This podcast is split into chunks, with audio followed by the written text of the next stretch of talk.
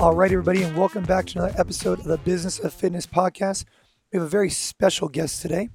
And before we get into the guests, I want to just talk about the N C Fit Collective. If you're a gym owner, if you're a coach, check it out for some session plans and programming. Visit our website, check us out. Link will be in bio. Now, let's talk about our guest today. Dave Durante, gymnastics extraordinaire. Uh, you know, got to go to the uh, Beijing, uh, two thousand eight Beijing Olympics as an alternate, uh, multiple time national champion, Stanford graduate. So, you know, he's smart. And, you know, I saw him here at the Ultimate Hawaiian Trail Run. I'm like, bro, I'd love to sit down and talk about Power Monkey and what you've learned over the years with business. And he was gracious enough to um, give us his time today. And uh, so, Dave, thank you very much for uh, for sitting down while you're here in this beautiful paradise. Absolutely, man. Thanks for having me. So what do you think, man? I was thinking a twenty-minute AMRAP on Dave Durante, gymnastics a little bit, how he got into it, and most importantly, uh, on the business side of fitness, Power Monkey, what it is, how it works, and how it's grown and what you've learned kind of in the process. Absolutely, yeah. I'm happy to go through all those things. I think the Power Monkey thing is something that um, kind of grew uh, without us even kind of expecting where it was going to go. And so, I mean, I think that story is kind of interesting. I'd love to kind of go through it. Let's do it. So we're starting this AMRAP for twenty minutes in three, two, one, and we go. So Dave, we were talking earlier. Uh, we had met long time ago. You're obviously a subject material expert. There's no question. So you went to Stanford. You went there for gymnastics. I assume in high school you dominated on the in gymnastics. Yeah, I was a pretty high level uh, club gymnast growing up in high school, and I was fortunate enough to get uh, recruited by a bunch of the top universities. And Stanford had always been my dream school. When I found it, found out I got in, that was the only really school I considered. Why Stanford? Um, I visited Stanford when I was uh, thirteen years old. We had a competition out that way, and I fell in love with the campus. The team at the time was the top team in the country. They had some of the best gymnasts of all time go through there. Jair Lynch, who was kind of my idol, who was two-time Olympian, Olympic silver medalist from ninety-six. And so it was just a place that I saw greatness coming out of, and I wanted to follow in some of my idol's footsteps. So it kind of felt like a natural fit for me. I love it, man. So you go to Stanford. You end up getting a degree in sports medicine? Uh, I was in human biology, which is one of the, and then my area of concentration was sports medicine. Okay, yep. Okay, very cool. And so you, you, you finish your degree, then you go to the Olympic Training Center? Right. After I graduated, I kind of uh, had a decision to make. Do I want to finish up with my gymnastics career? Because at the time, I was a pretty good collegiate level gymnast, but I wasn't on national team yet. Or do I take a chance at try to make a run at two thousand four, the Athens Games, and then beyond? And I decided I still had a little bit left in the tank as an athlete. And uh, I trained two years uh, from oh two to oh four with my college coaches at Stanford. And I was a volunteer assistant coach at the time. Just missed out on the team in Athens. And then from there, I decided I want to go full in and try to make oh eight. So I moved to Colorado Springs and lived at the Olympic Training Center for four and a half years. So, okay, you graduate from college. You have a degree from a very prestigious university. Obviously, I'm partial because I'm from the Bay Area, but, you know, I mean, Stanford is world recognized as one of the top schools in, in the world. And so you graduate from there, and I'm sure it was kind of tough to make these decisions because when I think about an Olympic athlete, like take, for example, Michael Phelps, to go to, what, four or five Olympics, I mean, that means he's been in the game for a long time. So for you, you graduate. What made you kind of like, what, what was, what made you stay focused for so long, knowing that it was so many years away? Yeah, I mean, uh, you're you're right about not knowing what's next. I mean, I think a lot of times what you end up seeing, especially with athletes at a very high level, is that when their career is over, it goes from the absolute pinnacle of what you do to nothing. And it's a really difficult transition for a lot of athletes to figure out, well, how do I define myself now that this thing that completely consumed me for my entire life no longer exists? Yeah. And I'm sure, you know, CrossFitters are recognizing the same thing when their careers are over.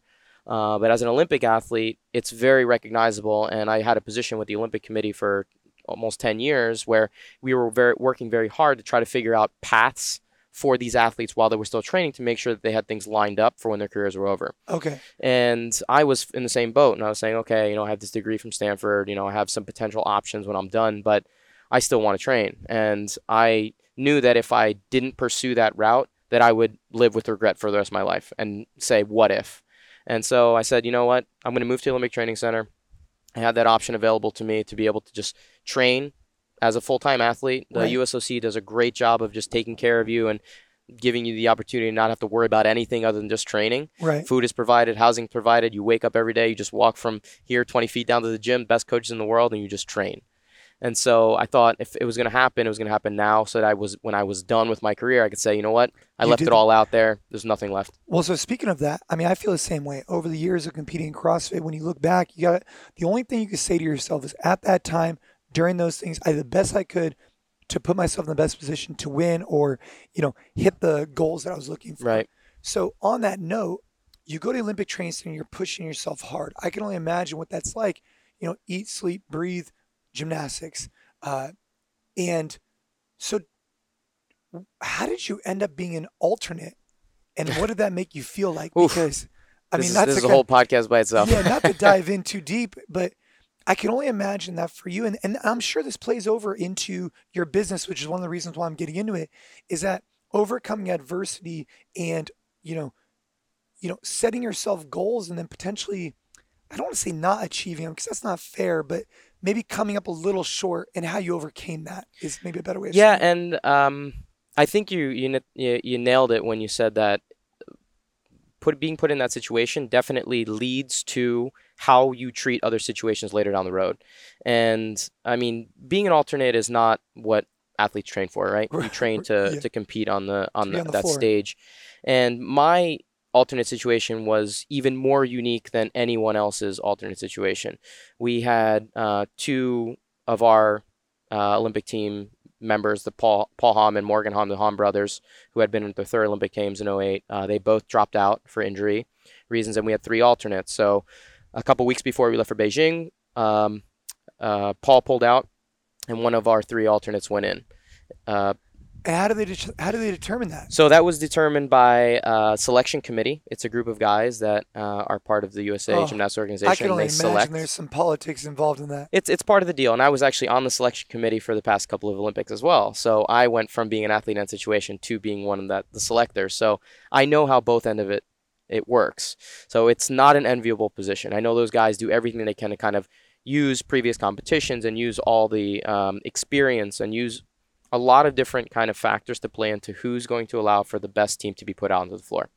Then the day before we competed at the Olympics, uh, the second brother, Morgan, pulled out for another injury, and there were two of us, and we had to perform a few routines in the Chinese Olympic Training Center the day before opening ceremonies, and um, they decided to go with the other alternate, uh, not wow. myself.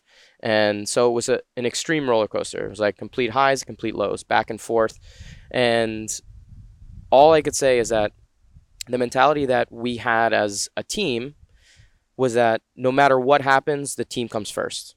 And I learned that in college. I learned that uh, when I was a club gymnast. And I didn't want to do anything personally to take away from the ability of that team to compete at a very high level. Right. So while internally I was Bro- devastated, yeah, right, right, right. I knew that my mindset needed to be on allowing these guys to perform as best they possibly could. And that was ten years ago. Uh, we had our ten-year uh, Beijing reunion two weeks ago, yeah, three weeks ago in Boston. Uh, they brought us all back. It was the first time we had been together in ten years, and it was incredible to see those guys. It was like we had been together uh, all these years, and I really feel like my contribution to the team was, I don't want to say as important, but very, very important to the way that we performed. And th- one of the main reasons, because nobody believed in that team performing well. Uh, in two thousand six, we, we placed thirteenth at World Championships, and only twelve teams go to the Olympic Games. So most te- most people thought we were a no-name team. We weren't even going to make it to the Olympic Games. two thousand seven, we took fourth, had a huge jump. And then in Beijing, we took third. We got the bronze medal. Really? And it was an extraordinary leap. The biggest uh, I think the U S has ever had in a two-year span. And it was a bunch of guys that had never been to the Olympics before. There was no previous Olympians on that team. And it was a completely new group of guys that completely were there for each other. And while I wasn't on the floor uh, during that that competition, I was up in the stands cheering as loudly as you can pop- possibly imagine. And we became so close because of that experience and because of the way that it ended up that, you know, um, I feel like I became the person that I am through that experience. Well, yes. I mean, talk about that. So you, you finish at the games. Obviously, mm-hmm. that was a very, I, I can only imagine. I mean, the day before you're about to compete, you're in Beijing and you had to go up against another guy. Yep. And it's like, this is like your buddy. Yep. And you're tra- totally get it. But at the end of the day, you're trying to put out the best team possible to ultimately win. Absolutely. And I think that goes into business a lot too, because, you know, sometimes you get emotional because maybe one of your coaches, you really like them as a person. Maybe you like these people as a person, but ultimately our job as a business is to put the best team on the floor to, because inevitably that's going to be the success for the entire group, right? Without a doubt. And so you graduate, you, you finish in oh eight, and then you you basically, let's just call it, stumble upon CrossFit with a, with a mutual friend, and and you get into the CrossFit scene. And I imagine at the time, you know, it's funny how CrossFit works because, you know, like a muscle up is a big accomplishment in CrossFit, and it is a big accomplishment for anybody.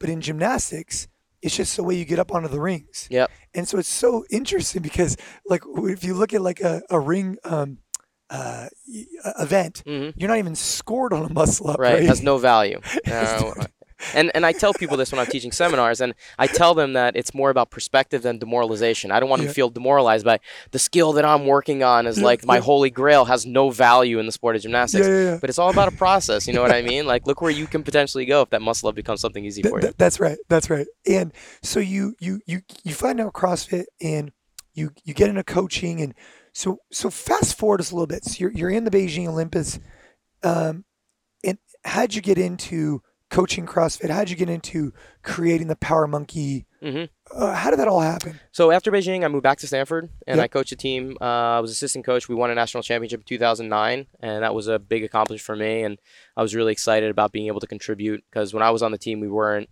we weren't a podium team, but to be able to get a, a national championship ring was a big deal. And so from there, I got back into coaching, and um, I really felt like it was an avenue for me. I ended up liking it a lot more than I thought I was going to when I was an athlete. Because when I was an athlete, I just wanted to train. I just wanted to train. I didn't want to think about, you know, helping coach other people. I just wanted to do what I was trying to do. And so uh, the, the year at Stanford after I graduated and after retired uh, kind of helped me figure out that this path of coaching, helping others, was something that I really loved to do. And fast forward into two thousand ten, I met my partner with Power Monkey, and he was a gymnast uh, at the collegiate level as well, and as a stuntman in, in New York. And so he's been performing and things like that for many years. And uh, he had hired me to perform actually in the Victoria's Secret show in two thousand ten. What, what'd yeah. you do in the Victoria's Secret show? Gymnastics. No way. Yeah, so did you like flip down the runway? I did. No. I did. Yeah, with the models. So me and one other guy, one of the other Hamm brothers that pulled out of the Olympics, me and him were doing tumbling down the runway. But if you look back at the two thousand ten Olympic uh, Victoria's Secret show, I'm up on stage performing with the models. Dude, so. that's okay. Yeah, so yeah. Random fact about Dave here. And so you, you're you're flipping with the models. Yep. You're meeting a new partner. Now, where did the name? Now, were you doing other seminars before you started coming out with this Power Monkey idea? We were doing kind of um, little seminars here and there. The gym that I was kind of training at, I would do some handstand and muscle up, whatever seminars kind of people were interested in doing at the time. Uh, Power Monkey was actually an existing company, and they were based out in Florida, and they were an equipment company, and they were making rigs, and they were making some other equipment for kind of the uh, that area, Florida and Georgia, and, and that area down in the South. And we had the idea for our ring thing, which is our ring uh, training device. And me and Shane had used an apparatus like that in the gymnastics world. We called it a dream machine. And that is a basically an assisted tool to perform, you know, ring ring strength moves. Yep. Yep. It's a fifty-fifty device. It works through a pulley system and a harness. So when you clip yourself in, you pull down on the rings, yep. it lifts your body up. Yep. And we wanted to make one that and was... And if someone wanted to find that, where would they find that? Just at? power monkey fitness dot com. We have everything up there on our website where we can purchase them at. Yep. Okay. And it's a it's a really great tool that we've used in the gymnastics world forever, but we wanted to make one that was uh, really well made, because normally we just go to a hardware store and pick up a bunch of crap and put it together, and we wanted to make one that was really well done. So we shopped it around to a bunch of different equipment manufacturers, and Power Monkey picked it up. And so we worked with this husband and wife couple based out of there, and we started selling them, and they were doing pretty well, and um, kind of grew from there.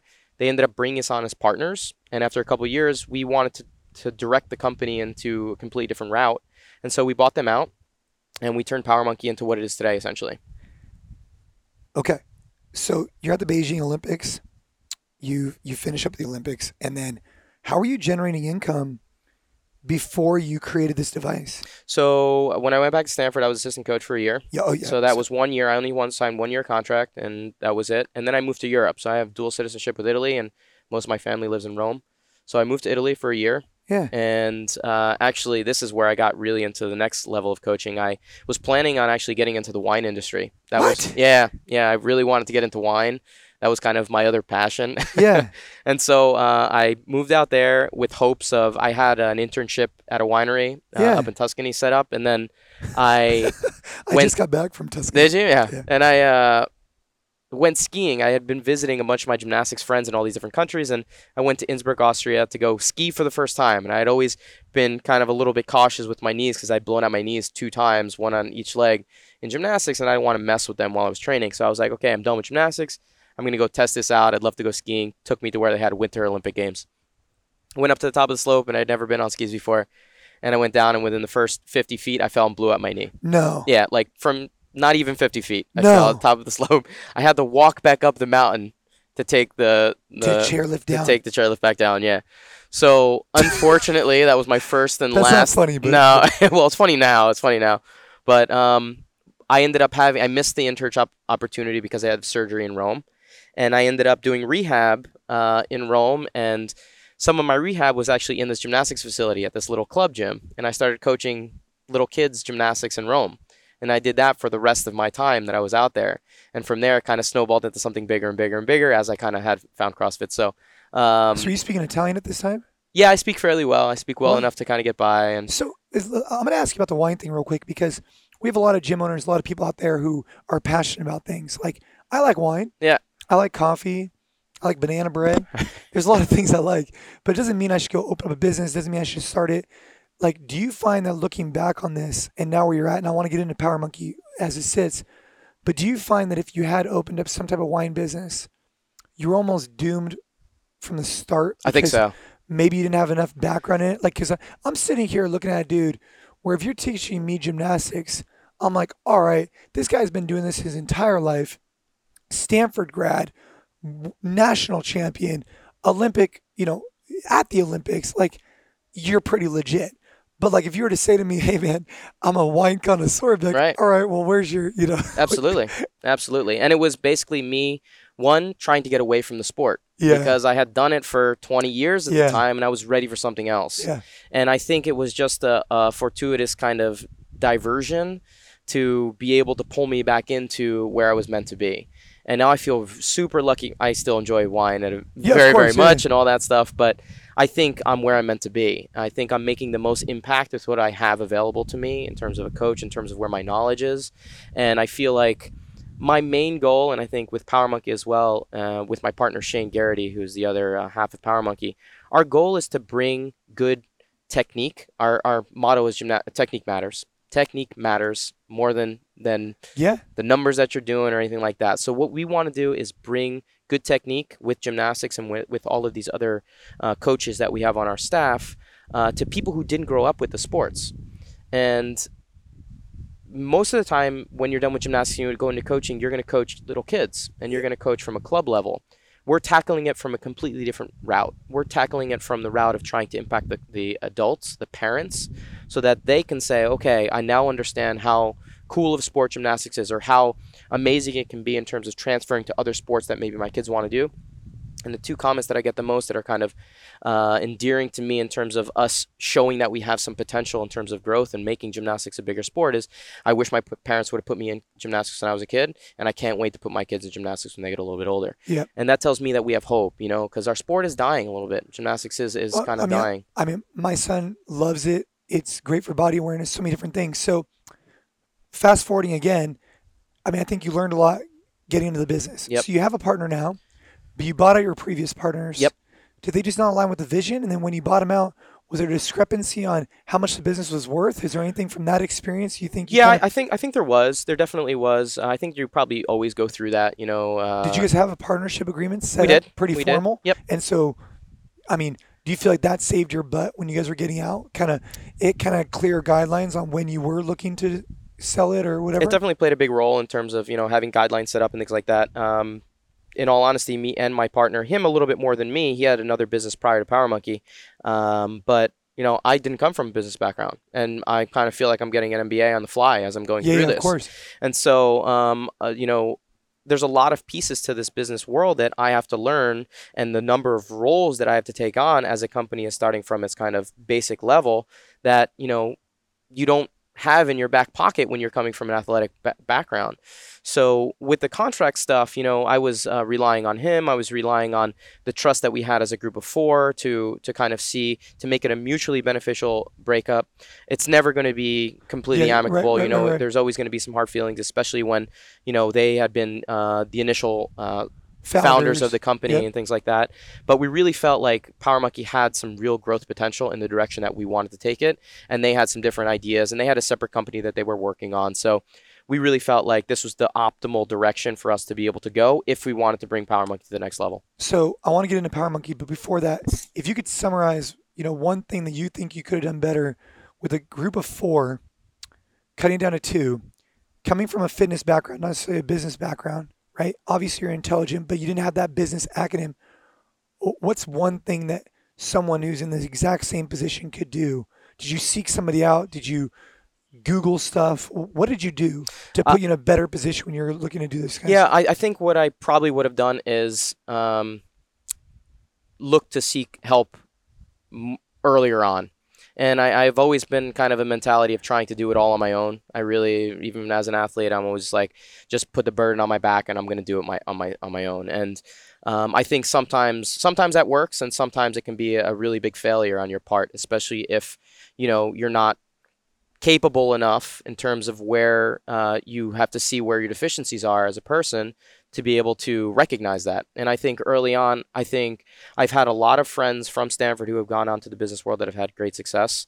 And I think I would have, and I'm doing it more now, but I would have um, seek their help a little bit earlier on to be able to say, as we're navigating these early waters of uh, becoming a new company, what are some things that are important? Yeah. Is it, is it, keys to bring in, I'm recognizing how important it is now, people who are amazing in certain areas where you're not, right? right. And I, you know, you hear people talk about this all the time, of just, just surrounding yourself with very capable and confident people who are excellent in their own specific fields and not trying to do something you're not good at. And it's really and tough recognizing when, that. When, when you're just starting out, there's a lot of gym owners who try and do everything because they don't, they don't want to pay anybody. Mm-hmm. But what they don't realize is that if you don't, you can't do everything great, and you need to slowly over time find people who could, you know, do certain things. Like I, I imagine with Power Monkey. Now, Power Monkey, correct me if I'm wrong, is a biannual camp located in Tennessee mm-hmm.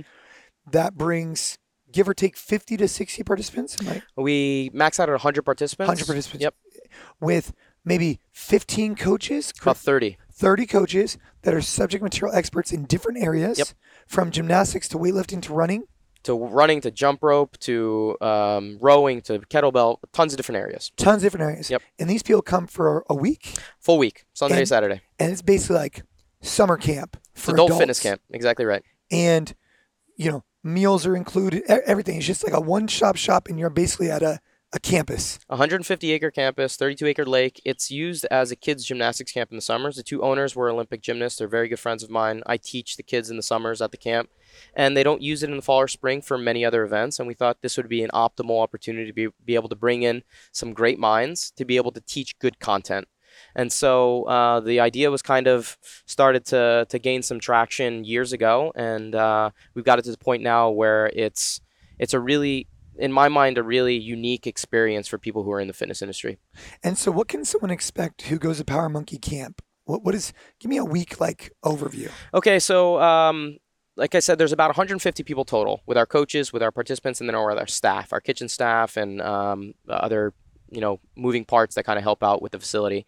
And uh, we put you into a group, um, ten to twelve people maximum per group, and you rotate within that group throughout ten different stations, two-hour stations throughout the week.